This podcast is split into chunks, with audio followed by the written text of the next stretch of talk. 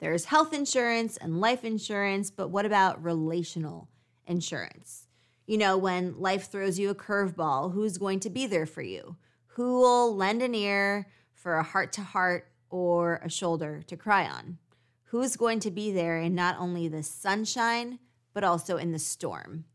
That's why we need to consider relational insurance. The only way to procure relational insurance is to make meaningful social connections and build community.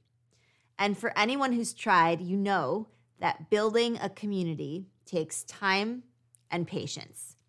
And for the optimizers out there, I get it. You might be thinking, well, I've streamlined important aspects of my life so that I can crush it professionally and still have the time to get after my health goals. And that takes up a lot of time. I get it. I hear you.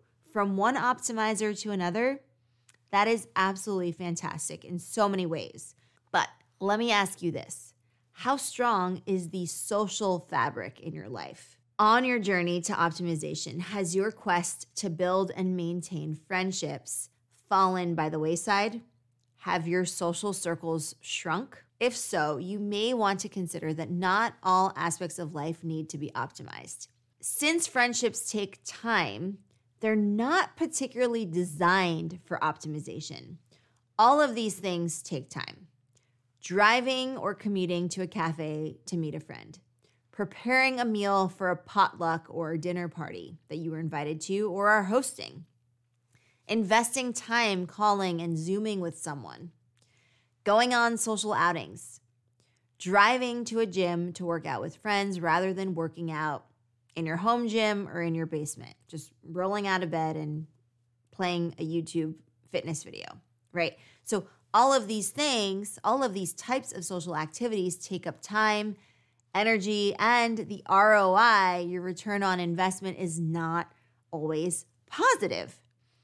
That being said, and this is why we're talking about maybe not optimizing in the arena of friendship, when you do take the time and you invest in someone and have a positive return on investment, that person might turn into a lifelong friend that you couldn't imagine not being in your life anymore. So, I encourage you to consider doing a long term cost benefit analysis and not a short term cost benefit analysis.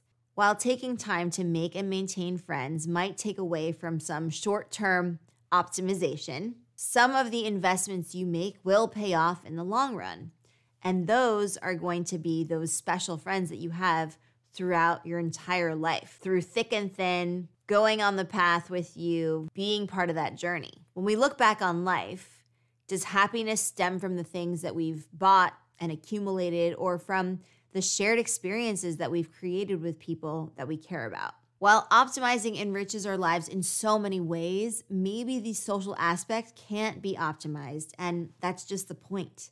When running a long term cost benefit analysis, we'll recognize the importance of having a crew we can count on. We'll have that relational insurance for those stormy days. And that, my friends, comes from not optimizing. All right, Explearners, thank you so much for joining me for this lesson. I hope that you enjoyed it.